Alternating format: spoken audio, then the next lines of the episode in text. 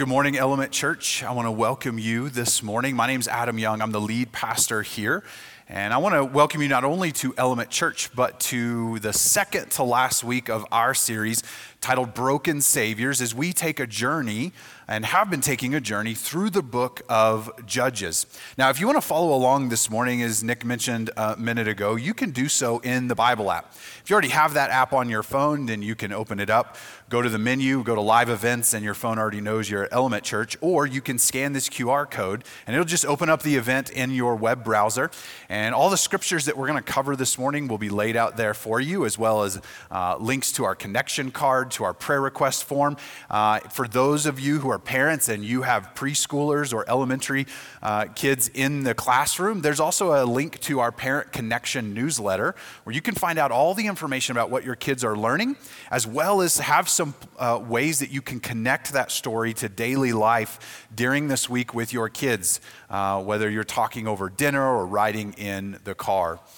So, we are actually talking about the last judge who's mentioned in the book of Judges. Now, when you hear the word judge, if you're unfamiliar, don't think of our modern uh, judicial system and a, uh, an older person who's wearing a robe. In this time frame, the judge, a judge was a deliverer. So that might even be a better word for what we're talking about. We're talking about deliverers that God sent to his people to help them in a time of need. This is the last judge that's talked about in the book of Judges. Um, we get more details about this judge.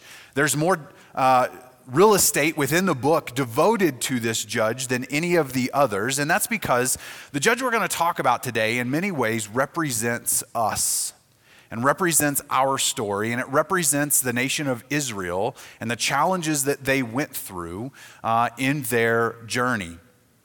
Today, we're talking about the story of Samson.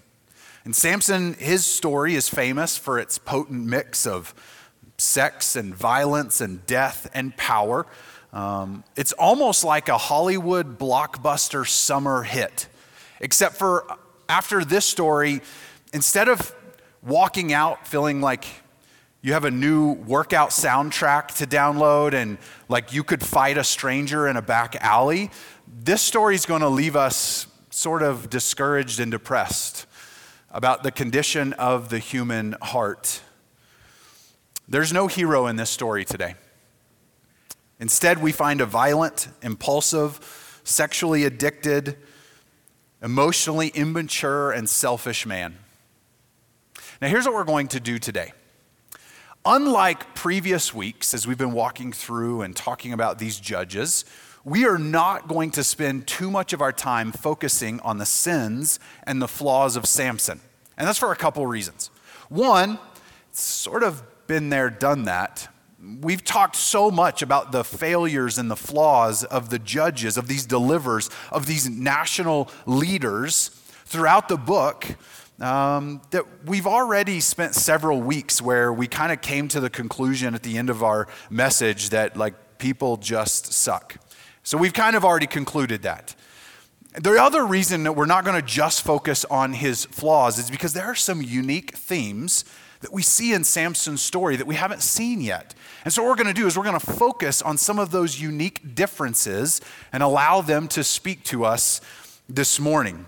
And so, we're going to begin our story talking about Samson in Judges chapter 13, and we'll begin in verse 1. And it says this. And the people of Israel again did what was evil in the sight of the Lord, so the Lord gave them into the hand of the Philistines for 40 years. Now, if you've been a part of this study with us over the last several weeks, this phrase will be very, very familiar to you. In Judges, we're in this continuous downward spiral, this, this cycle that won't stop, where the people of Israel rebel against God and his commandments. God gets angry. He, he allows their enemies in the surrounding nations to come and attack them and oppress them and cause all kinds of trouble. The people recognize their sin and their failure. They cry out to God. God hears them. He sends a judge or a deliverer to set them free. We have a season of peace and worship. And then the judge dies, and we start the cycle all over again. And every time we've started this cycle, we've started with the same phrase that the people of Israel again did what was evil in the sight of the Lord. This is starting to sound like familiar territory. It's almost like at this point, Israel's cycle, their pattern of rebellion and idolatry, it's almost like it's become permanent. At this point in the book of Judges, we're almost ready to just kind of give up on Israel. To make matters worse, this is the longest and worst oppression that the Israelites have faced thus far in the book. But there's something missing. What's missing? Now, that's rhetorical. You don't have to feel any pressure to raise your hand or say anything out loud. But if you've been with us in this study for the last six weeks, what's missing? Well, what's missing this time is that the people don't cry out for help. Nowhere in this story, in Samson's story as a judge, do we ever see the people acknowledge their failures and ask God for help.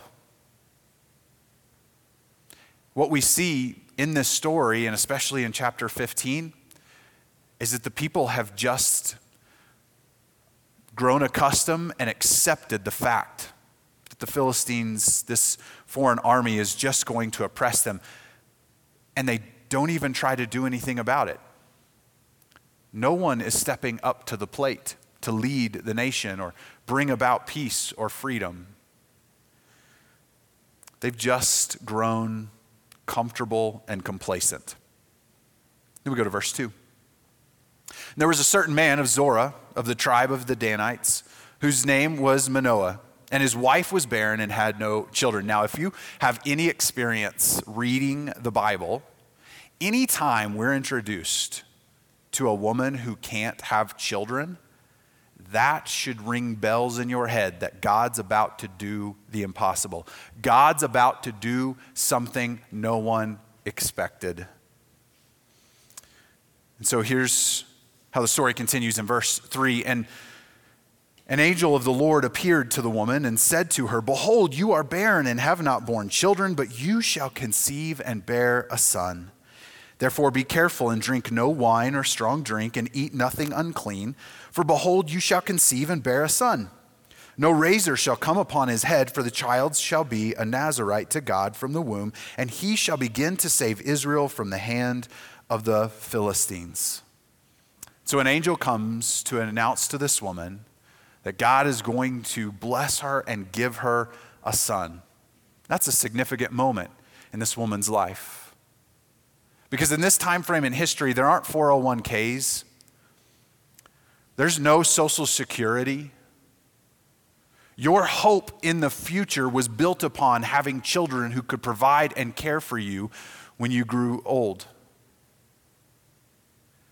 The whole structure of the nation of Israel centered around the local family. And so to not have children was an embarrassment.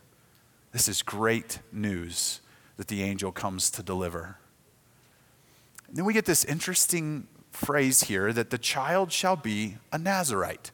Now that's a little odd, and for most of us, that probably doesn't ring a lot of bells. But the Nazarite vow is something that's talked about earlier in the Old Testament in Numbers chapter 6. And there were three components of the Nazarite vow you never cut your hair, shave your head, you don't drink anything from the vine and that includes alcoholic and non alcoholic. So that'd be grape juice and wine. And you are to touch nothing that has died. Now, let me explain why. First of all, this is a short term, a temporary vow that someone would make as a way of devoting themselves to God's loyalty. Usually it was done when someone was in a difficult situation and they were seeking God's help. They wouldn't shave their head, cut their hair, or drink any alcoholic drink as a symbol that they were sort of in training in their devotion to God, that they were going to allow nothing to distract them from being solely focused on God and God alone. that, that they would touch no dead animal, no unclean thing, that's actually what was required of the priests who served in the tabernacle. They were not allowed to touch a dead animal to maintain their own ceremonial cleanliness. And so here it was another symbol that the person who was taking this Nazarite vow was, was living, was adopting this cleanliness to live in the full presence of God. But this is a short term thing. This is not something you would do forever. This is something that you would do for a short term as a way to prepare yourself to really seek after God. Fasting is something that Christians even today will maintain. Some of you participate in Lent and are participating in it now. So you might have given up chocolate or alcohol or social media or something to help focus more of your attention on the Lord as you're preparing for Easter. Some Christians will fast from food for 24 or 48 or 72 hours as a way to just solely devote themselves to the Lord. It's something done with intention. Now, sometimes we do things that maybe aren't so intentional, but then we try to label them. You know, like if you're too, eat, too lazy to eat breakfast, you just call it intermittent fasting and then it sounds cool and healthy and trendy. This is not that. This is intentional devotion to, to set aside things that you want or need to focus solely on the Lord. And so God says that is how this baby boy is going to live to live devoted to me.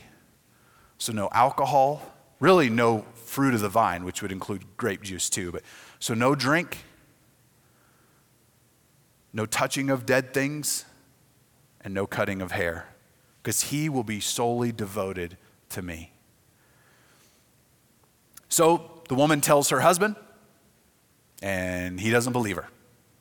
So instead, so they pray and they say, "Okay, God, if you're really doing this, will you send the messenger again? Because he's not he's not buying into it." So God answers their prayer, sends a messenger to the husband to confirm what his wife experienced, and they prepare for a baby boy. At the end of chapter 13, and the woman bore a son and called his name Samson, and the young man grew, and the Lord blessed him. And the Spirit of the Lord began to stir in him, uh, to stir him in Mahaneh Dan between Zorah and Eshtol. Now, here's what's interesting. For all other judges, in the book of Judges, um, we see that Israel, the nation, was in conflict. They were being oppressed. Their, their enemies were coming and attacking them, and they needed someone to bring deliverance, to bring freedom, to bring salvation. But here we see a new kind of problem which we have not seen at this point in the book of Judges. And it's going to require a new kind of deliverer. Israel had no conflict with the Philistines.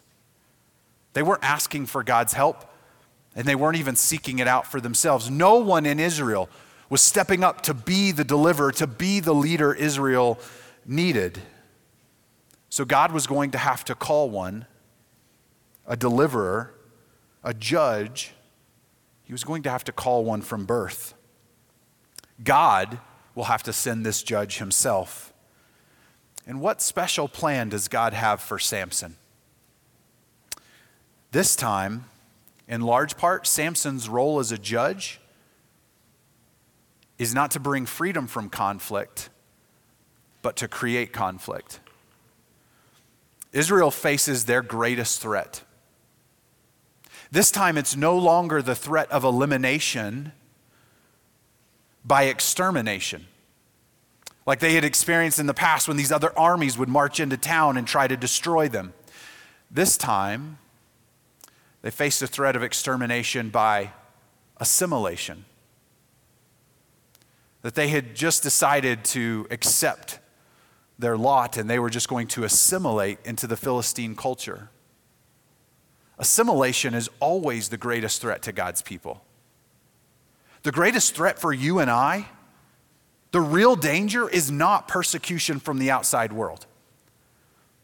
The real danger is that we would just assimilate into the outside world and one day find ourselves being no different than anyone else.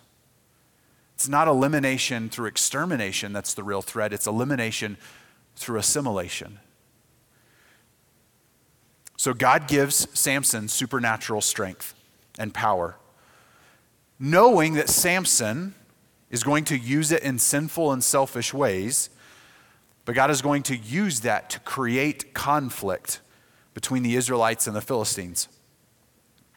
And so, what we're going to do is, in order to talk about Samson's story, and it covers four chapters, and so we have to summarize quickly. I'm going to use the three points of the Nazarite vow that he was to live under to show the progression of Samson's downfall and the way that God used his downfall to accomplish his ultimate purposes.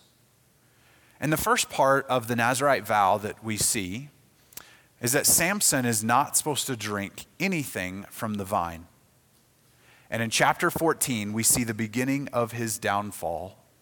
Because what Samson does is he adopts a well known Philistine practice called a miztah.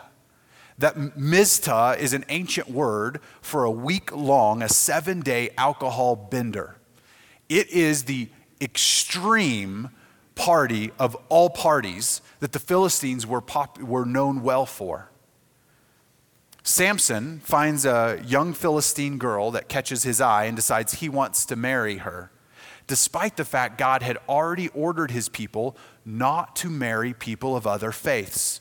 Because as we've already seen in the book of Judges, the moment that you start rubbing shoulders with someone of another faith in that kind of intimate way, it draws your heart away from God. So, to celebrate his engagement, Samson throws a week long alcohol bender just a party of all parties. As a part of this party, he gets so hyped up that he makes a bet with 30 Philistine men that he, he can give them a riddle that they'll never be able to solve. If he wins, each of them owe him uh, essentially a really nice suit. If he loses, then he will owe each of them, all 30 of them, a really nice suit. So he gives them the riddle and they can't figure it out.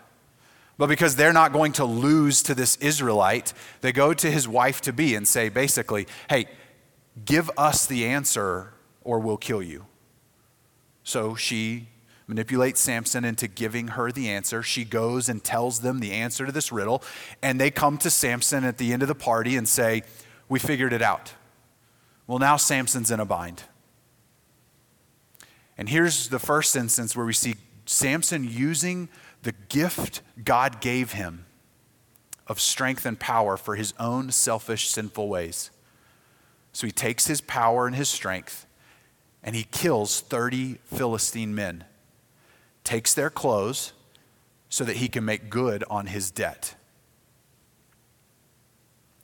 After this, he's so frustrated that he doesn't even move in with his wife. He goes back home to his parents. Then we turn the page chapter 15, and we see Samson breaking the second part of his Nazarite vow the touching of anything unclean or a dead animal. So Samson eventually decides he's going to return because he wants to be with his wife. But he had been gone so long that when he gets to where she's living with her parents, he finds out that his father in law thought Samson, because he was so angry because of this bet and killing Philistines, that Samson was never coming back. So he actually gave his daughter in marriage to someone else. Samson was so angry that through a bit of trickery, he sets fire to the Philistines' crops and farmland. You can imagine how they responded to that. So they go to chase him down as he's hiding.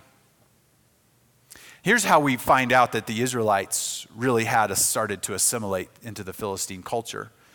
Because the Philistines come to get Samuel, they don't know where he's hiding, but the Israelites do, because he's hiding in their territory.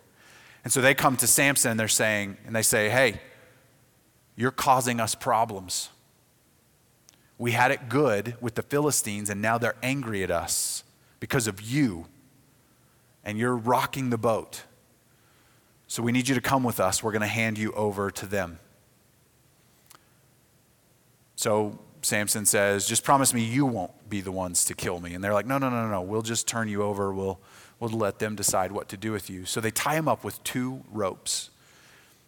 And once they hand him over to the Philistines who had come to arrest and take him into, uh, into captivity, uh, Samson, in his strength, breaks the ropes that have bound him. He picks up the jawbone of a donkey and he kills everyone who had come to arrest him. And then we move to chapter 16. And here we find Samson breaking the third piece of his Nazarite vow the cutting of his hair. At this point, you can imagine how long Samson's hair was. He hadn't cut it since the day he was born. But in chapter 16, Samson falls in love with another Philistine woman, a woman named Delilah. Insert your song that's about to start playing in your head now. So the Philistines come to Delilah because she's one of their own. She's a Philistine. And they say, Hey, we will each give you a thousand pieces of silver if you can just get Samson to tell us what makes him so strong. Why does every time we try to, to capture him or subdue him, he, he destroys us? There's nothing we can do. Tell, have him tell you what it is that makes him so strong. And so Delilah seduces Samson in, and in the bedroom at late at night, she says, Samson, tell me, what, what is it that makes you so strong? And what is it that would make you weak? So Samson lies to her and he says, Well, if you tie me up with a bowstring, I can't break that. So when he falls asleep that night, she ties him up with a bowstring and she wakes him up yelling, Samson, Samson, the Philistines are coming. And as the soldiers come in, he breaks the bowstrings and he kills those who had come to arrest him. She's upset. He lied to her. But the next night, she tries again. Just tell me, what is it that would make you weak? Samson says, Well, it's not really bowstrings, it's ropes, but they got to be brand new ropes. They can't have ever been used before. And so that night, when he falls asleep, she ties him up.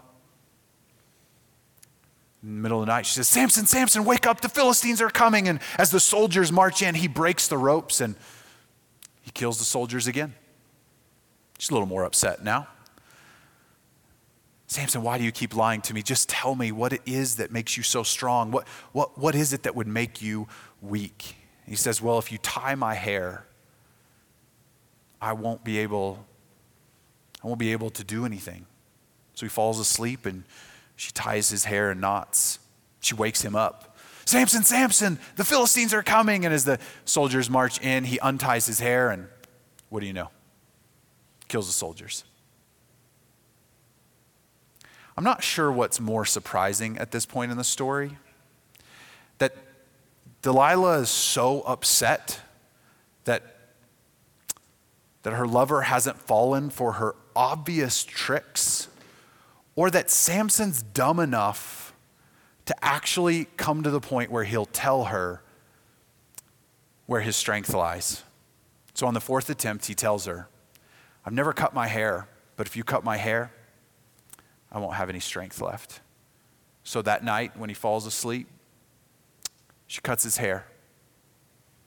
She yells out, Samson, Samson, the Philistines are coming. And this is what happens. She said, The Philistines are upon you, Samson, chapter 16. And he awoke from his sleep and said, I will go out as at other times and shake myself free. But he did not know that the Lord had left him, and the Philistines seized him and gouged out his eyes and brought him down to Gaza and bound him with bronze shekels. And he ground at the mill in the prison.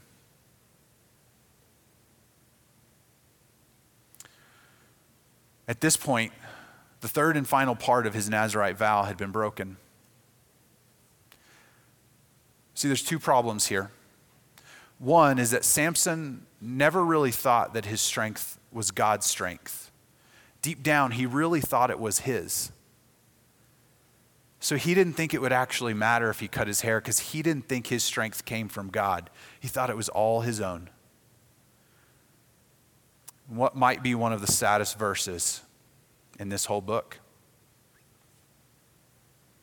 is that he did not know that the Lord had left him. The Lord's strength had been taken from him, and he didn't even know it. So the Philistines throw another one of these week long benders and festivals to their god Dagon. They brought Samson out to mock him, to make fun of him, to laugh at him, and to remind themselves that they had defeated the mighty Samson and that their God had defeated Samson's God.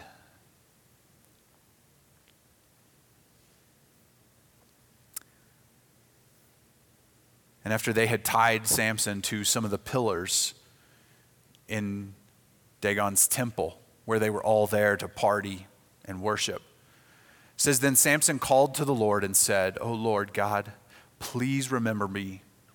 Please strengthen me only this once, O God, that I may be avenged on the Philistines for my two eyes."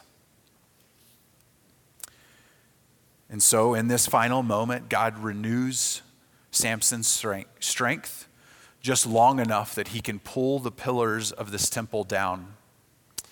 And the temple falls and kills everyone there, all the Philistines in attendance, and Samson himself. There's a couple lessons for us to learn in the story of Samson. And here's the first one that God saves on his own doing. We don't earn it. The Israelites didn't even ask for a deliverer. They had gotten so complacent that they didn't even think they needed to be saved. God sends a Savior even when one, none was asked for. And in this story, we see that God uses a flawed leader and his sinful passions to carry out his will because the movement is, of God is based upon his grace, not our works. God doesn't move because we have earned it, because we're good enough, because we're better than someone else. God moves on his own accord and gives his grace freely as He decides to. We don't earn God's strength. We don't earn God's gifts. We don't earn God's blessings. We do not earn our own salvation. God saves, and He alone gets the glory. Here's how the New Testament would put it For by grace you have been saved through faith, and this is not your own doing, it is the gift of God not a result of works, so that no one may boast. We are saved by grace through faith, and even the faith that we need must be given to us by God. God saves on his own doing. We don't earn it, and we don't deserve it. Here's lesson number two gifts from the Spirit are not the same as fruit of the Spirit. It is entirely possible to be gifted by God to do a task or be used by God to accomplish his purpose in the world and to be spiritually and morally bankrupt. Just because God uses you does not mean that he approves of what you're doing. You can do all kinds of great things on the outside. Can go to church, give money, serve, be kind, read your Bible, wear cheesy Christian t shirts. You cannot cheat on your spouse or your taxes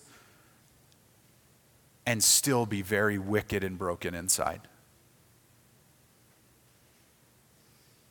God chooses when and where and how and to whom He gives His gifts to accomplish His purpose. We don't control the gifts that God gives, but what we are called to is not to focus on the gifts of the Spirit, but the fruit of the Spirit. Galatians 5:22 but the fruit of the spirit is love, joy, peace, patience, kindness, goodness, faithfulness, gentleness and self-control. Against such things there is no law. What God is after is not just obedience to a set of rules, some kind of law. What God is after is our hearts. And that by His grace, our hearts would be transformed to reflect His nature and character. Do not be impressed with yourself or with someone else because of the gifts that they possess. Be encouraged and motivated by the fruit that they display in their lives. And here's a third lesson. Sometimes, before God deliver us, delivers us from conflict, he must first create conflict. Maybe the kindest thing God can do for you right now is to create tension in your life where you, there used to be comfort and complacency. Those areas of our lives that we've gotten so comfortable with, we don't even recognize anymore our own sin and rebellion and idolatry. And maybe the kindest thing that God could do for you is to create conflict in your life. The Israelites were complacent. They didn't ask for a Savior, they didn't seek a Savior, they didn't think they even needed a Savior. So, before God would start the process of delivering them from the oppression of the Philistines, he had to start by creating conflict. That's how he used Samson. Was to create conflict between the Israelites and the Philistines where there was none. Look what Jesus taught in John chapter 12. Truly, truly, I say to you, unless a grain of wheat falls into the earth and dies, it remains alone. But if it dies, it bears much fruit. Whoever loves his life loses it, and whoever hates his life in this world will keep it for eternal life. The process to new, everlasting life is death. It's death to our own way of doing things, it's death to trying to be our own little gods. We die to those things. As Paul would say in Galatians 2:20, we have been crucified with Christ so that we no longer live, but Christ now lives in us. Sometimes we grow complacent. Sometimes God needs to step in and kill some things in our lives so that we can learn more and more to be dependent upon Him. I want to close with some reflections. As this is the last judge, Samson is the last judge mentioned in the book. Um, next week, we'll conclude um, our study in the book by talking about how dark things get in Israel. Ultimately, what it's going to do is it's going to prepare us for the only true Savior that's ever come.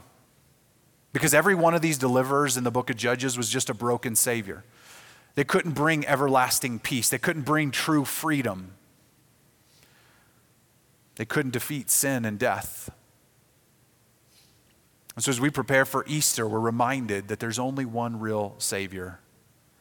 But the story of Samson, in many ways, provides a counterpoint between what a broken Savior and what a real Savior looks like. Here's some of the similarities and differences between Samson and Jesus. Both Samson and Jesus were born into an impossible situation by the miracle of God. Samson to a barren woman, Jesus to a virgin.